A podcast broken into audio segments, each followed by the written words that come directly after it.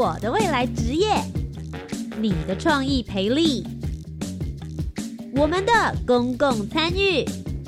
一起迈向国际，壮游体验。你的青春，你的青年时代，这里是青年故事馆。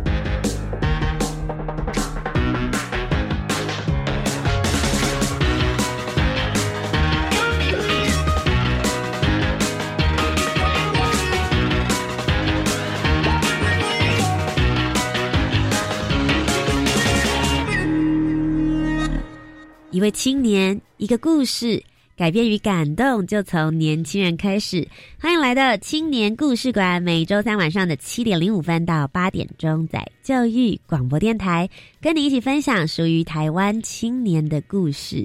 我是节目主持人涂杰，想问一下大家，你在念大学的时候，不论是学期中还有暑假寒假，你在做些什么样子的事情呢？很多人就说，在大学的时候要休息。三种不同的学分，你在学校要念书，然后你去打工，同时也有恋爱的学分。打工你都去了什么样子的地方呢？教育部青年发展署其实每一年的时候都推动一个很特殊的见习计划，意思就是你可以把你平常拿去打工的那个时间去公部门看一看吧。在青年故事馆当中，我们访过很多见习单位。像在去年年底的最后一集，二零二零年的十二月三十一号那一天，我们访问到的他就是到教育部青年发展署见习，之前也带了大家到了包含国防部，以及他们也有到像机场去做见习，也有到故宫博物院的。今天要带大家去看看哪一个见习单位来的又是什么样子的学生呢？我们就先来听听杨同学的声音。嗯，大家好，我是杨展的同学。那我目前就读于中山大学行销传播所硕士一年级。那我去年呢大四的时候呢，在台中软体园区参加大呃公公部门见习计划。那今天就来跟大家分享一下，就是我在见习的相关经验。那我们今天接下来呢，杨展伦也帮我们准备了一题。Q&A 的问答，想要问问看大家，你们究竟对于他所建起的这个地方——台中软体园区了不了解呢？我们就来听听他要考考大家什么喽。哦，今天聊什么？别着急，听下去就知道了。青年状况剧，What's happened？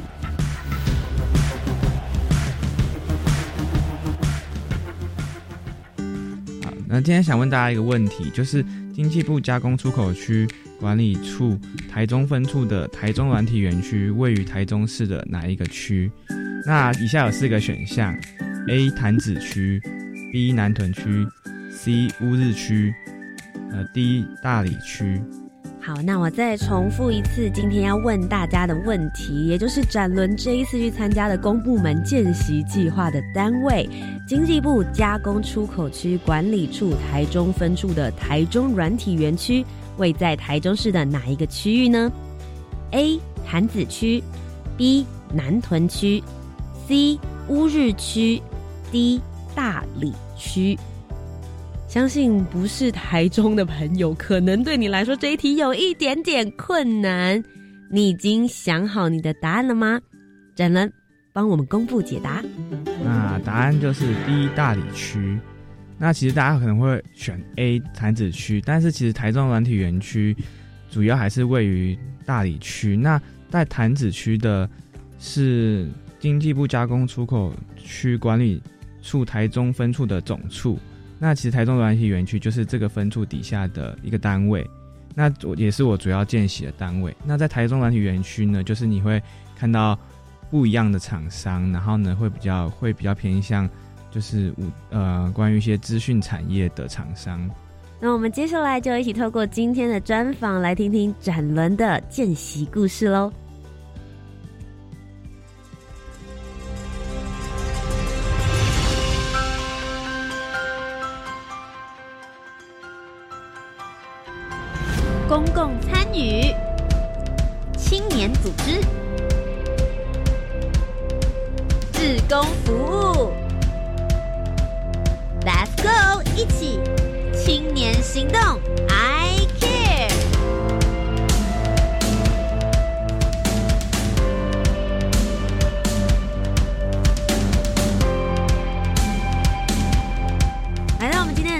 单元，再让展伦跟大家打声招呼。哦，大家好，我是目前就读于中山大学行销传播研究所硕士一年级的杨展伦同学。展伦呢，其实是这一次参加了我们的公部门见习计划。你是在什么时候去的？哦，我是在二零二一年四月到五月去的，所以总共是两个月的时间。嗯，对。然后我们两个月的时间呢，就是每个月的呃时数会是五十个小时。那关于薪资的部分呢，都是采用基本时薪。OK，所以其实总共加起来是一百个小时的时间，待在我们的台中软体园区。那首先，其实我是很想问，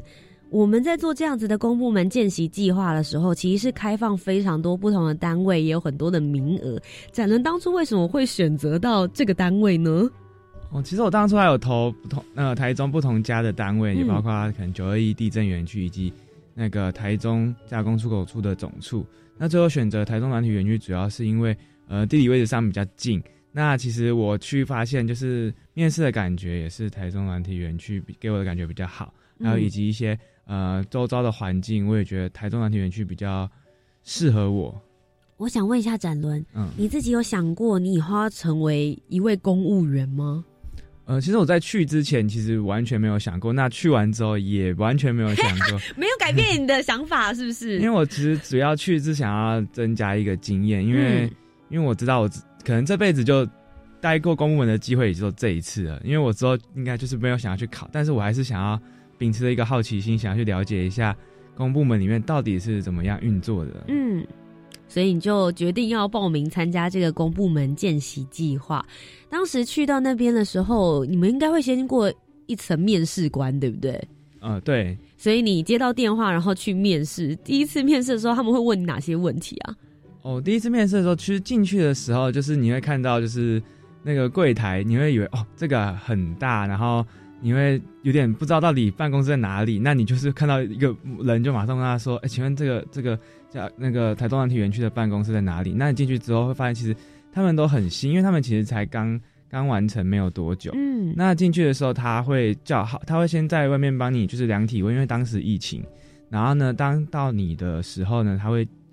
呃请你进去一个空间，然后里面呢就是会坐着两个，那坐当时当时进去里面坐的是两个面试官，然后就是那边的单位主管，然后都是女生，然后。就是看起来就是很和蔼可亲，但那时候因为我蛮紧张的，因为我以为公部门的就是很严肃，很严肃，然后很 很很恐怖这样。一般刻板印象都会这样，对不对？然后我想说，我好像，而且那时候其实穿，就是至少那时候幸好穿那时候有穿西装，你会看起来就是哦，我也人模人样，人们人对，有点不会太尴尬。嗯，那他就是一开始就是先问我们自我介绍，然后呢，因为那时候他好像想要就是。就是想要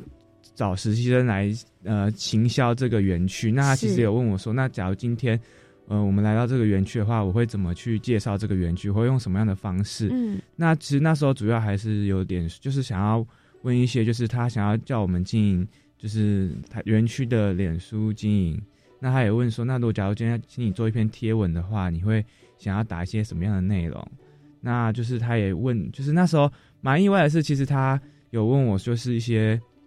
过往的相关经验，然后那时候我呃，因为我们我过往的相关经验其实也是脸书经营，那那时候其实我就是马上把我的电脑拿出来，然后直接开我经营过的粉砖给他们看，那其实他们就是也看的就是哦，然后有经验。有经验，然后他们后来也是看到我就是把一些我自己觉得做比较有趣风趣的贴文给他们看，那他们他们笑的时候我也跟着笑，因为我发现其实原来他们也是不会这么严肃的，然后也是。就是懂一些可能有趣的地方的人，然后我也就是后来从一开始的面试刚开始的紧张，然后到面试就是我好像就是也是交个朋友认识一下，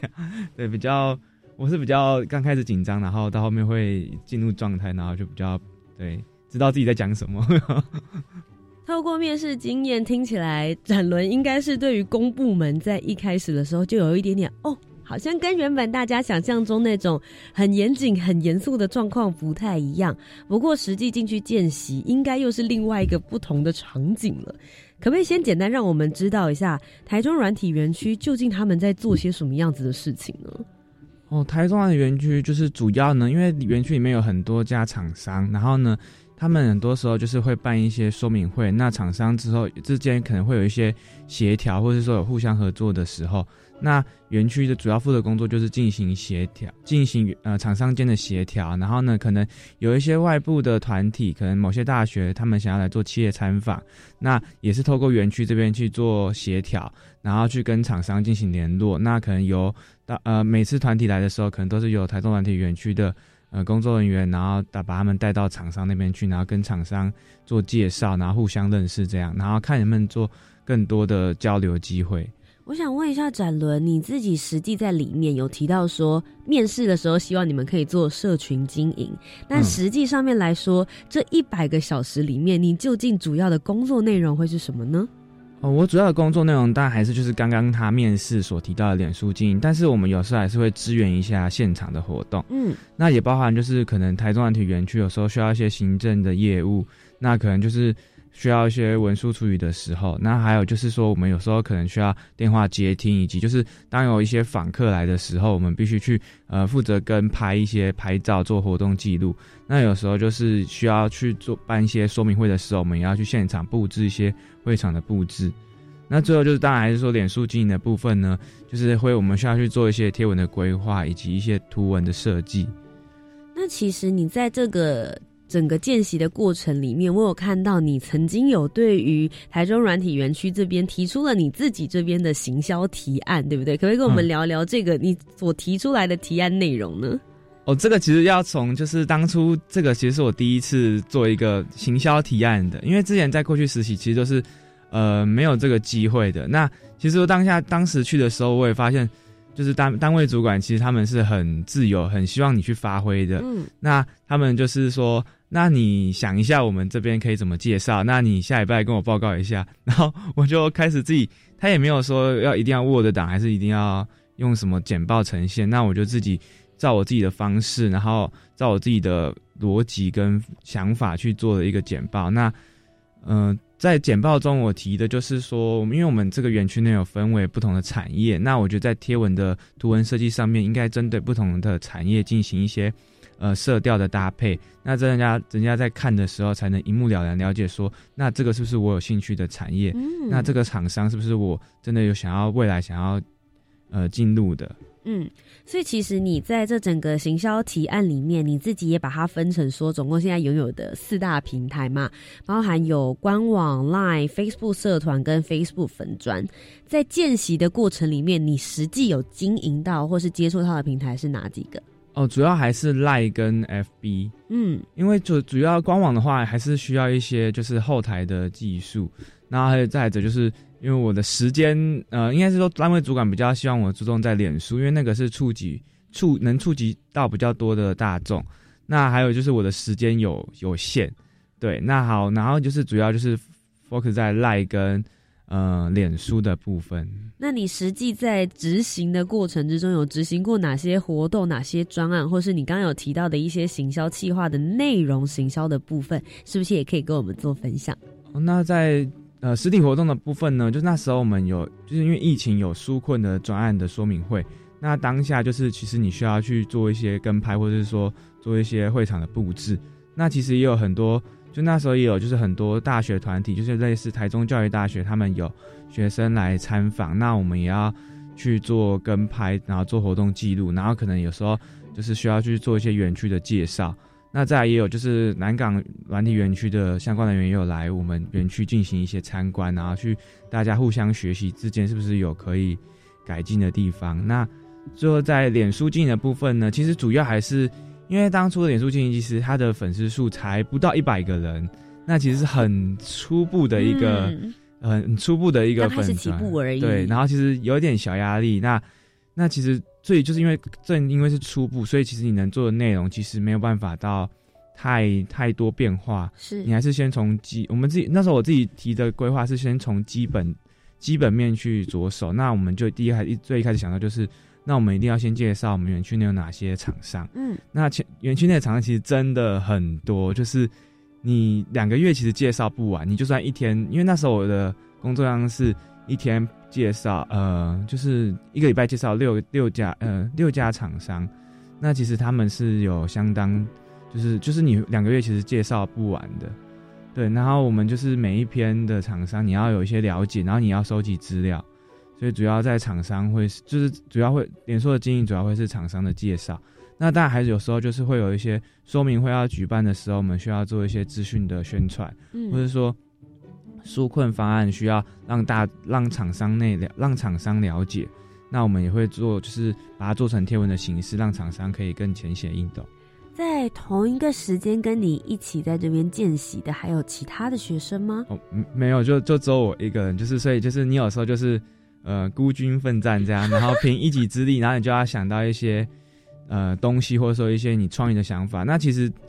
这有好处也有坏处。就是你好处的话，可能就是你可能你比较有效率，你脑袋想到什么，你可以马上去去做一些呃讨论。那坏处就是你可能会被一些就是自己的想法缩限，那你可能会有一些盲点是你没有办法看到。那这时候其实蛮好的，就是每次我提出了提案的时候，其实呃单位主管都会给我一个很好的回馈。那那个回馈就是哦，我完全没有想到，怎么会有点。他怎么可以想到我没想到的东西？然后我也马上就是这个，就是就是有点把我自己的东西再更升华到另外一个层次的感觉。我很好奇，像你自己本身在发想这些内容的时候，因为其实你也算是进来这个园区的新人。可是你又是对外大家的窗口，也就是说，大家如果要对这个台中软体园区有印象的话，其实大家就会先连到粉丝专业里面来看一看，等于是你传递的就是第一手大家的门面消息。在你没有这么熟悉这个地方的状况之下，又要完成这个行销面，你自己是怎么样子来突破这个框架跟困难的？主要在这方面的话，其实当初去报道的第一天，然后单位主管就。就是实地带我去园区。参访一遍，对，参访一遍，然后做了很多介绍，然后呢，就是这边的环境啊，然后分为哪四个呃区域啊，然后分别有哪些比较哦，好像就是台湾知名的厂商，那就是他们做一些实地的介绍之后，那其实一些，然后他也会给我一些过往的一些资料，然后里面可能就是有单位主管整理的一些没有厂商的一些基本资料，然后其实你就是要借由这个资料去做整理。那最后，最后当然资料收集最最好的地方就是 Google 网络这个地方，因为他们就是你只要不会，你就搜寻他们的就是资讯。那可能他们有些厂商会有一些官网，然后就是看你们可以知道一些相关的资讯。那当然有些比较有时候会有比较困难的地方，是因为很多厂商是属于新创，那他其实可能网络上的资料就是很少。那你可能那时候因为那时候时间有限，所以我们其实。没有太多的时间去收集资料，那我主要就是，所以我就是主要会是从介绍比较规模比较大的厂商开始。那较就是规模比较小的厂商呢，就是我在离职离开前，我有跟单位主管建议，可能可以去有时间可以跟厂商约个实地面谈，然后实实际的面谈，然后去做一些我们在经营粉砖、经营脸书上需要的一些资料的收集。在节目的第一阶段呢，我们听展能跟我们分享了很多他这一次见习的地方，也就是台中软体园区他实际做的见习内容的工作。很多人都在讲说，我只是大学生，我去见习或者是我去实习，我就是去学的。不过听起来呢，展伦一面在学习的过程之中也凹铺，也就是输出非常非常多。我觉得这种就是教学商长，一方面也给公部门注入很多很棒的新能量。那在这段践行的过程之中，他又遇到了哪些让他印象深刻的人事物呢？稍待一会儿休息一下，再继续回到青年故事馆听展人继续跟我们分享。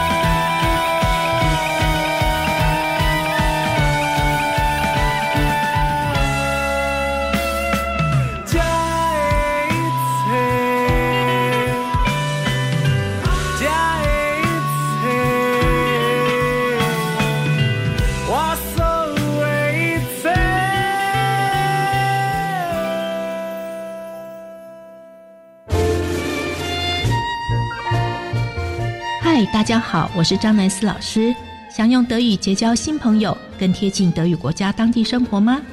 在开心学德语后，让我们朝德心应口迈进。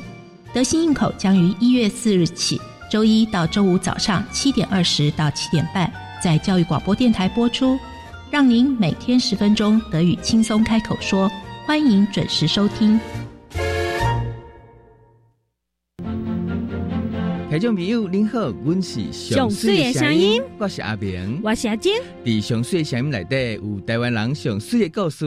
上水的声音内底有上水的台湾文化，上水的声音内底有上水上好耍的活动介绍哦。听上水的声音，互你变个更加水哦。教育广播电台每礼拜日下晡五点到六点，阿明、阿金，互你上水的声音。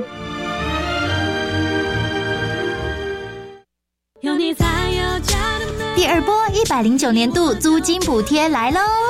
申请时间是一百一十年一月十八日至二月五日。今年租金补贴名额加倍，所得放宽，户籍地和租屋地不用同县市，每月最高补贴五千元哦。想申请的民众可多利用线上申请或洽当地县市政府。详情请搜寻住宅补贴专区或打零二七七二九八零零三。以上广告由内政部及内政部营建署提供。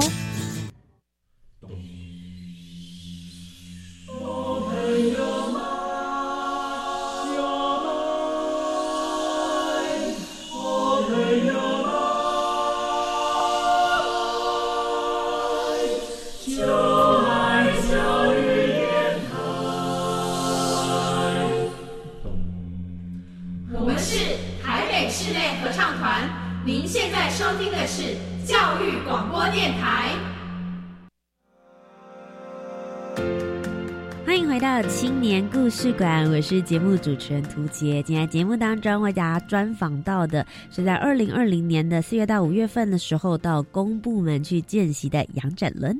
嗯，大家好，我是杨展伦同学。那我目前就读于中山大学行销传播馆研究所硕士一年级。那我在去年呢参加这个大学部的见习计划，那就是今天要来跟大家分享关于这个见习的经验。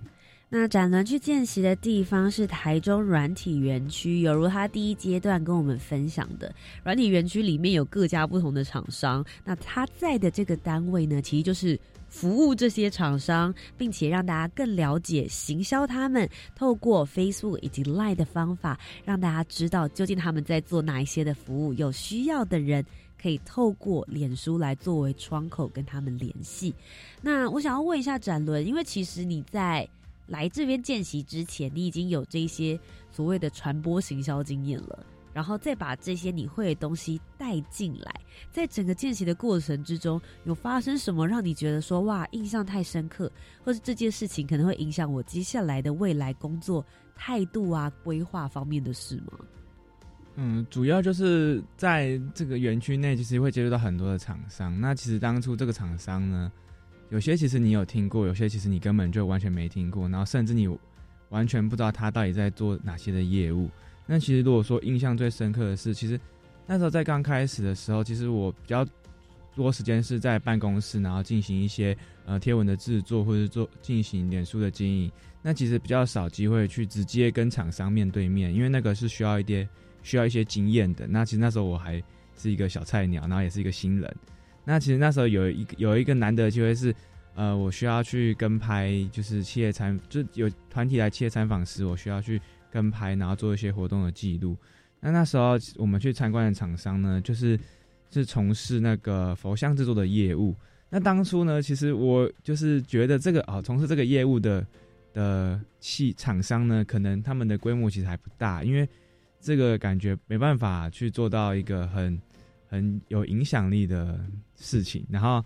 那其实那时候我以为他们所租的办公室可能就是一整层中的呃一个小小区块一小间这样子，那其实没想到去之后呢，发现他们就是一进去然后打开你会发现哦，这个这这一间办公室也蛮大的嘛，以为就只有那就是就想说每一层的办公室原来就是这么大这样，然后呢也发现到里面就是因为他们是佛像制作，所以其实你去里面可以看到很多就是。很庄严，就是你会在庙里面看到的佛像。那其实你当下其实就是也不用特别不用特别去就是做一些什么动作，但就是你会发现，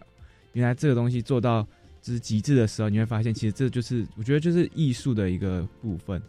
然后其实就是你参观参观参观之后，然后呢，当我们觉得就是哎要结束之后呢，我就想说，那我也蛮好奇，就是隔那在同一层隔壁那一间办公室是哪一间厂商？结果后来呢，就是主管呢，就是我就想说我们要离开了，结果他就跟着他就还没有结束，他就继续带着那些采访团体呢走到另外一间办公室。我以为进去是要去看另外一间厂商的办公室，结果。呃，还是他们，殊不知还是他，还是同一间厂商，跟你想象的那种很小间办公室完全不一样了。对，就是就是我我呃仔细一问才发现，原来这家厂商把一整层的办公室都买下来，所以其实他并不是只是租一间，而是他可能就是租了一整层。然后，那我后来发现他这么大的，他想要租这么大的原因，主要是因为他他们主要从事佛像制作，他们其实会有很多一些呃作品。然后是需要给客户展示的，那其实就是他们里面的作品就是都很就是很有艺术感，然后很精致，然后你会发现这个就是你如果仔细看的话，会发现很多细节是你平常可能没有，因为你是第一次可以这么近距离看到一个佛像，因为通常都很远，要把要拜拜的时候，它都放在很远的工作上。对，然后靠太近的话，父母可能会把你 会有点不太尊敬这一个，对。然后，其实，在里面也是看到很多，就是一些嗯比较不一样的东西。那其实那里面那时候在厂商，就是那时候就是有发现到，就是有一个椅子，然后蛮令人意外的是，就当下坐下去的时候，以为这这椅子可能是从嗯外面买买过来的，然后可能放在这边，然后可能看起来可以符合这些佛像的艺术感这样，然后殊不知。就是后来听主管介绍才发现，这个椅子要价十万元，这样就是有点，然后我马上就是龙椅是不是？对，跳跳起来，然后对，就是发现这个好像很怕做坏他，很怕做坏他，那就是可能这一辈子没 有，就是有就是没目前为止做过最高价的椅子啦，对对对，就是。可能他一张椅子可以抵很多张，就是我平常看到的椅子这样。理解，就期许未来还可以做到更贵的椅子，但目前为止，以一个大学生来说，做到要价十万就已经觉得哇呼，很不一样的体验。对，就是有一点呃蛮难的经验，然后也马上赶快拍照记录一下。好，所以从这一次的公部门见习计划里面，你体验了人生第一张十万元的椅子，温度跟坐起来感觉都特别不一样。但他为你的未来也引了一条明路。听说你从这个见习里面，后面又衍生出了其他的攻读机会。哦，对，就是主要呢，就是因为当时园区很多厂商，那其实我主要的工作就负责呃园区厂商的脸书经营。那其实很多厂商或者说一些民众会看到我们的就是脸书的贴文，那其实就是其中一家厂商呢就发现到，嗯，他们就是我们这个贴脸书的部分。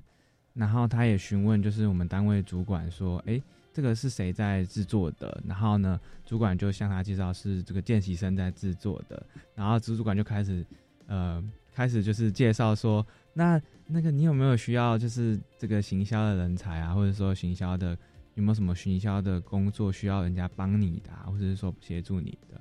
然后主要就是他，他就询问那个厂商，然后那个厂商刚好好像也有这个需求。那其实主管就。很信，就是很信，马上就联络。因为当时他们讨论的时候，我是不在场的，然后他们就马上很快的赖我，然后联络我说：“哎，有一个厂商对对展能对你有兴趣，你要不要去跟他面谈看看？”然后呢，所以我就发现，就是我那时候当下收到的时候，我妈发现到说：“哦，人脉这个东西有没有？没有，没有，重要。没有，没有，没有，这是应该是说你平常表现要要好，呃，就是长官长官才愿意推荐你对对对，然后就是你要去。然后就是有这个难得的机会，那我觉得这个难得机会就是，就算最后可能他可能不我不是他需要人才，但是我觉得至少我因为主管都已经这么积极推荐我，我觉得不能就是但就直接拒绝，给他闹亏这样子。对，然后我就是呃毅然决然去面谈。那去的时候呢，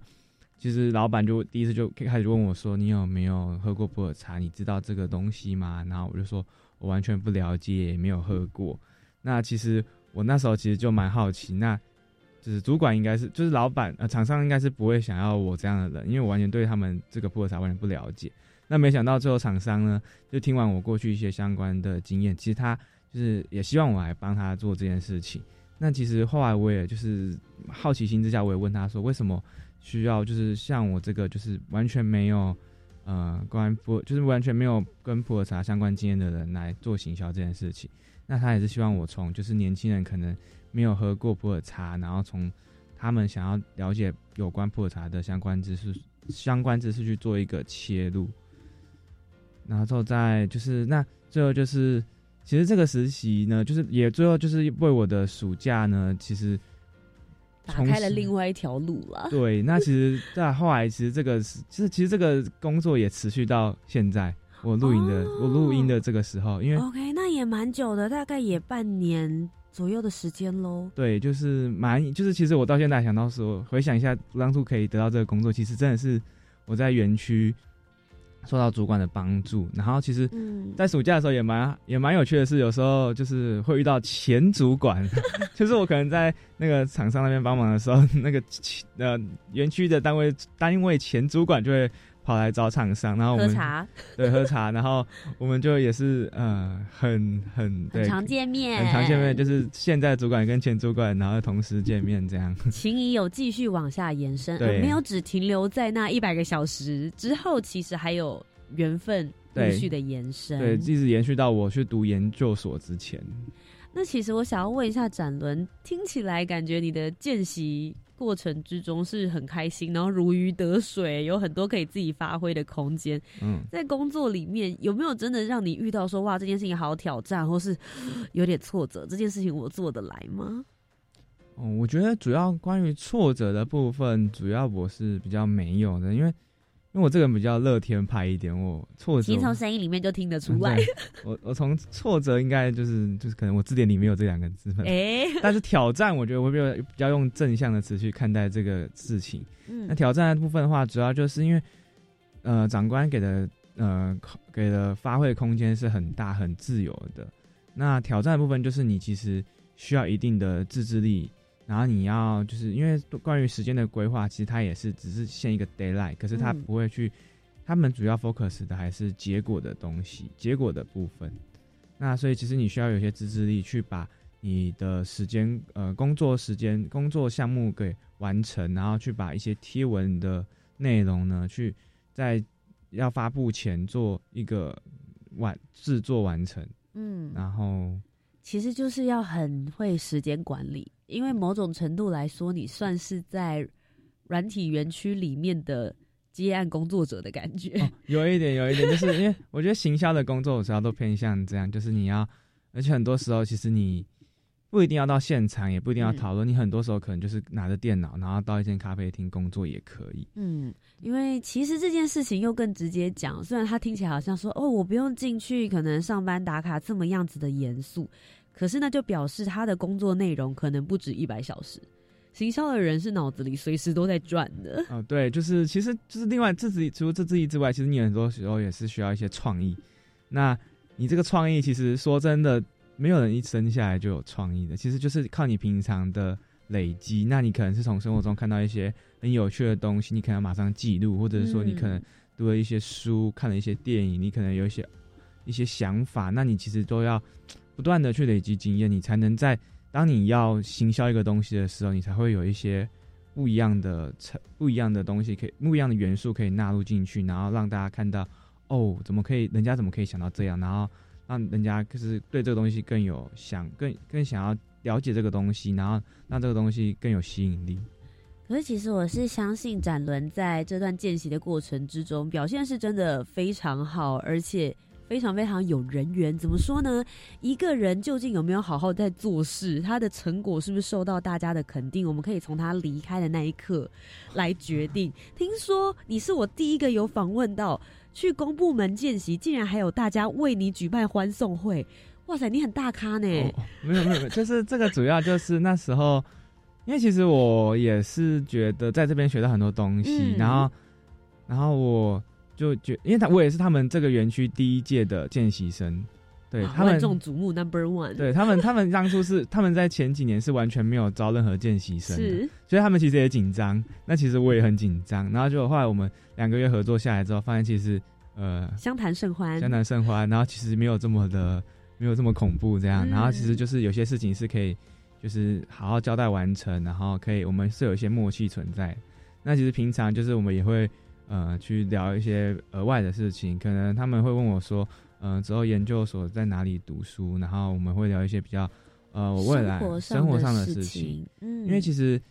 呃平常在学校遇到的呢，都是一些同同年龄层的同学，那其实在这边会遇到，你会遇到一些比较年龄层不一样的前辈们。那其实你会聊一些不同样的东西，那你可能会有一些更成熟的看法，这样。嗯，那在鉴别呃在欢送会的部分呢，其实就是蛮意外，就是因为单位主管其实他可他很他比我更外，我觉得他很他是很外向，然后也是很有一些就是值得我学习的地方的人。那他也知道就是我呃做了一些事情，然后他也就是主动可能发起这个欢送会，然后。他也准备了一些蛋糕，然后可能准备一些就是离开送呃鉴别的礼物，然后就是让我就是有点受宠若惊，就是有点很尴尬，没有没有很没有尴尬，就是很很感谢也很尴尬，对。然后我也这个刚好那时候也是毕业，所以我也跟他们拍就是一些毕业照、学士服的照片，就觉得这是一个很难得的经验，然后觉得是我可能见习结束后也会想要再回来的地方。我很好奇，你经过这个见习之后，有颠覆你以前对公部门的印象吗？嗯，其实有，但是我后来了解之后发现，呃，主管说其实不是每个公务门都像 都像这样，所以你选对见习单位了。对我我那时候懵到了，就是有点嗯中奖，对，就觉得不会后悔，然后也觉得哇，这是一个我。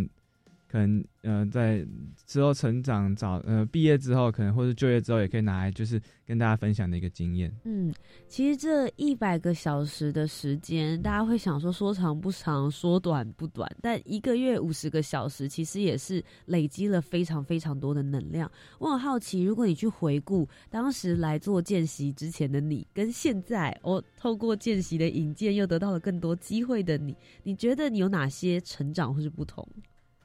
我觉得主要还是，嗯，主要就是第一个就是你可能就是沟通的技巧，因为你在呃你在就是像我刚才讲的，就是年龄层不一样的时候，其实你会有一些不同的沟通方式。是，那因为你跟同届同同年龄层的人，你可能会比较直接，然后可能会。讲出一些比较比较年轻人的用语啊，没有不一定，就是你到底几岁？灵魂好老成哦！刚刚讲说年轻人的用语的时候，很像阿公在对孙子讲话。呃，就是你可能需要拿捏，就是你可能不用特别拿捏尺度，或者说就是可能不用那么可以不用这么严谨，或是有礼貌，是这样吗？然后对，但但是可能在面对那个年龄层比较高一点的时候，你可能很需要。嗯，让他知道，其实你很就是你要去不要去太越矩一些事情，因为其实他也是前辈，那他其实懂的东西可能也比你多，那你可能需要去做一些用词上面，你可能需要在刚开始可以谨慎一点，然后你要去看这个人到底是不是和可以跟你开玩笑，或者说跟你更有更更慢慢测对方的底线，这样没有没有没有，就是就是慢慢去了解说被对方是不是可以比较可以跟你亲近的交流。嗯对，然后你需要一些过程，然后所以其实就是你的沟通上面，你需要去循序循序渐进，然后让让彼此相谈甚欢这样。那除了沟通技巧方面之外，其实我相信展伦还学到了很多，包含像刚刚前面有提到的时间管理的部分，更了解怎么样子在时间的规范之内做出让大家都满意的结果跟成果。那其实我最后会非常好奇的是，展伦如果接下来有一些学弟妹们。大家也想要申请这样的公部门见习计划，也许不是你的单位，也有可能就是你的单位。你会给他们在申请的过程中什么样子的建议？我就是我首先我一定很鼓励大家来申请这个公部门见习计划，因为它每年都有，而且工作机会也蛮多的。那其实门槛都不也都不高，因为它其实是很鼓励性质的，就只怕你不来申请而已。那在准备的过程中，我觉得就是。以他们也是会，其实他们也是比照外面企业在招人的时候一些有一些的流程跟条件。那其实你平常在学校做的事情呢，你也必须就是做一些记录，然后有一些经验。那他们在询问你的时候呢，你才会比较多地方可以发挥或分享。好的，那今天非常谢谢展伦来到我们的青年故事馆当中接受我们的专访。下一个单元，我们就一起来看看，究竟展伦平常没有在攻读、没有在经营 Facebook 跟 Line 的时候，都在看些什么样子的书、什么样子的电影呢？I think, therefore I am。我思故我在。Hello，大家好，我是展伦，然后我又来跟大家介绍一些我平常都在做些什么事情。那其实我现在，我今天想要介绍一部电影，就是我在昨天看过而已。昨天，然后其实它这部电影叫做《灵魂急转弯》。那其实我真的蛮推荐大家去看的。然后特别是你呃即将面临可能职场，或者是说当你你在一些生活上面你没有目标的时候，真的很非常推荐大家去看这部电影。那其实这部电影就是从一些不同的角度呢。去带告诉你说，其实你人生其实不是追求一个目标，而是在追求生活这件事本身。那其实就是看完这部电影之后，其实我因为我这个人其实平常是一个比较我想做什么我就会做，那如果我不想的话，我就不会去做。所以其实什么金钱那些东西是比较没办法绑住我，在目前这个阶段，那就是我还是追求就是我想要做的事情，就算未来可能这个的薪水可能不是这么的漂亮。那我还是毅然决然选择我想要的工作。那其实后来发现，其实这部呃这部电影告诉我，就是说，那今天假如说你今天真的得到了这份工作之后，然后呢，你是不是真的很开心，或者说你会到无比开心，或者说你是不是就结束了？那其实这部电影告诉我们，就说其实并不是。你当如果假如说你今天真的获得一份这样的工作，或是你达到了这个目标，那其实你似乎不会这么开心。你真正让你开心的，反而是你在追逐这个目标的过程，然后或者说这个你在生活中的每一分每一秒，或者是说不管是大小事，可能今天你呃去搭捷运，你看到一个呃广告，或者说你听到一个声音，或者说你在路上看到一个甚至是一个招牌，你都会觉得说，哎，这些一些让你觉得有兴趣，或者说让你觉得呃很有感触的小事大事，都会是你。呃，你就是你的，才是你真正的生活的动力，而不是追求一个目标才会是你的动力。今天非常谢谢展伦跟我们分享他最近看的这部电影，不晓得大家看了没有？图杰我本人也有去看，也非常推荐大家。如果你在你的生活当中找不太太到你的人生目标、热情方向的话，也许这一部片可以为你带来很好的疗愈效果。那展伦其实刚刚在节目的过程当中也跟我们分享，他有在经营一些粉丝专业，或者是帮一些客户操作社群。有没有哪一个是你觉得想要当做你的人生履历或 sample，也跟大家推荐？你现在正在经营的？那大家就是如果想要更了解我的作品的话，可以搜寻“骆玉鹏”三个字。那呃，瑞就是这个粉砖呢，就是会有一些我设计的文案跟图片，那可以让大家，也可以同时也跟大家了解，跟让大家了解普洱茶的相关知识。所以大家如果对他的文案作品有兴趣的话，可以上网搜寻瑞玉鹏。瑞是玉字旁的瑞，玉是教育的玉，然后鹏是朋友的鹏。那今天非常谢谢展乐来到我们的节目当中，谢谢，谢谢。如果大家想要知道更多有关于教育部青年发展署刚刚有提到的公部门见习计划以及其他的精彩活动哈，马上要进入我们的下一个单元，告诉您。你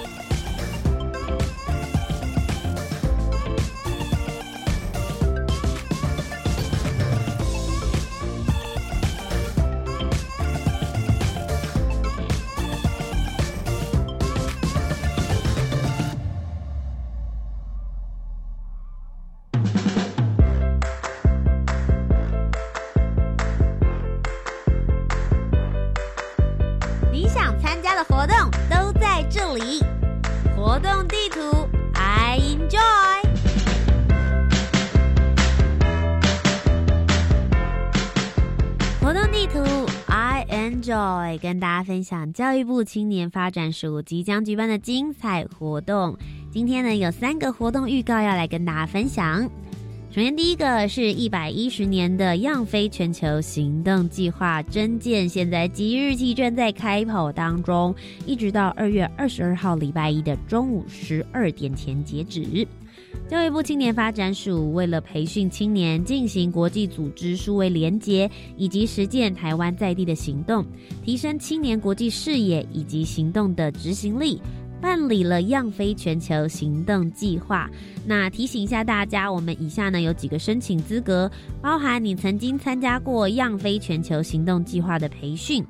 或者是曾经参与过原住民族委员会原住民族国际事务人才培训计划，或是客家委员会的客家青年国际事务访问团，或者是外交部的国际青年大使交流计划，任一个有完训的人。符合以上资格，你现在还是十八到三十五岁的青年的话呢，就可以来申请参加。那我们的方式是用组队的，所以请大家自己选择社会创新组或是国际事务组的议题，由三到六个人来组队报名参加。我们用线上申请哦，不要忘记我们的报名截止日期：一百一十年二月二十二号礼拜一的。中午十二点之前，请到我们的报名网址上面写上报名资讯，并上传相关的档案，就可以报名成功啦。相关的事项呢，都可以搜寻 iUse 青年国际圆梦平台，就可以搜寻得到相关报名表喽。今天第二个要跟大家分享的是青年壮游台湾，寻找感动地图的实践计划真件啦。现在呢，从即日起一直到三月二十五号为止，我们是希望可以鼓励青年以多元的方式来体验壮游，只要呢青年有两人以上。自行组成团队，提出有创意、有主题、有议题性，跟地方社会文化有互动的话呢，就可以来申请这样的壮游体呃的一个旅行活动。入选的团队最高可以获得实践奖金八万元。那在成果竞赛当中，还有机会获得最高奖金是五万块钱。相关的征件计划，大家只要上网搜寻“壮游体验学习网”就可以找到喽。今天最后一个要跟大家分享的是一百一十年度的 U Star 创新创业计划以及 U Star 原样计划的第一阶段的征件，我们现在正在开跑当中，预计呢是从一月十五号到二月二十六号这个期间是受理申请的，希望呢近五学年度的毕业生或是大专校院的在校生，还有原住民族的青年学子都可以踊跃的来提出申请。更多的计划呢，可以到 U Star 计划网站就可以查询得到。以上所有的活动呢，如果你没有办法记得这么清楚，那你其实只要记住一个：教育部青年发展署这边所有在官方网站上面呢活动，通通都可以看得见哦。以上呢就是今天的青年故事馆。如果大家对于节目有任何回馈，想要给主持人图解我的话呢，可以到 Facebook。Instagram、YouTube 频道搜寻“图杰”就可以找得到我喽。那以上就是本周的节目，我们下周三空中再会啦，拜拜。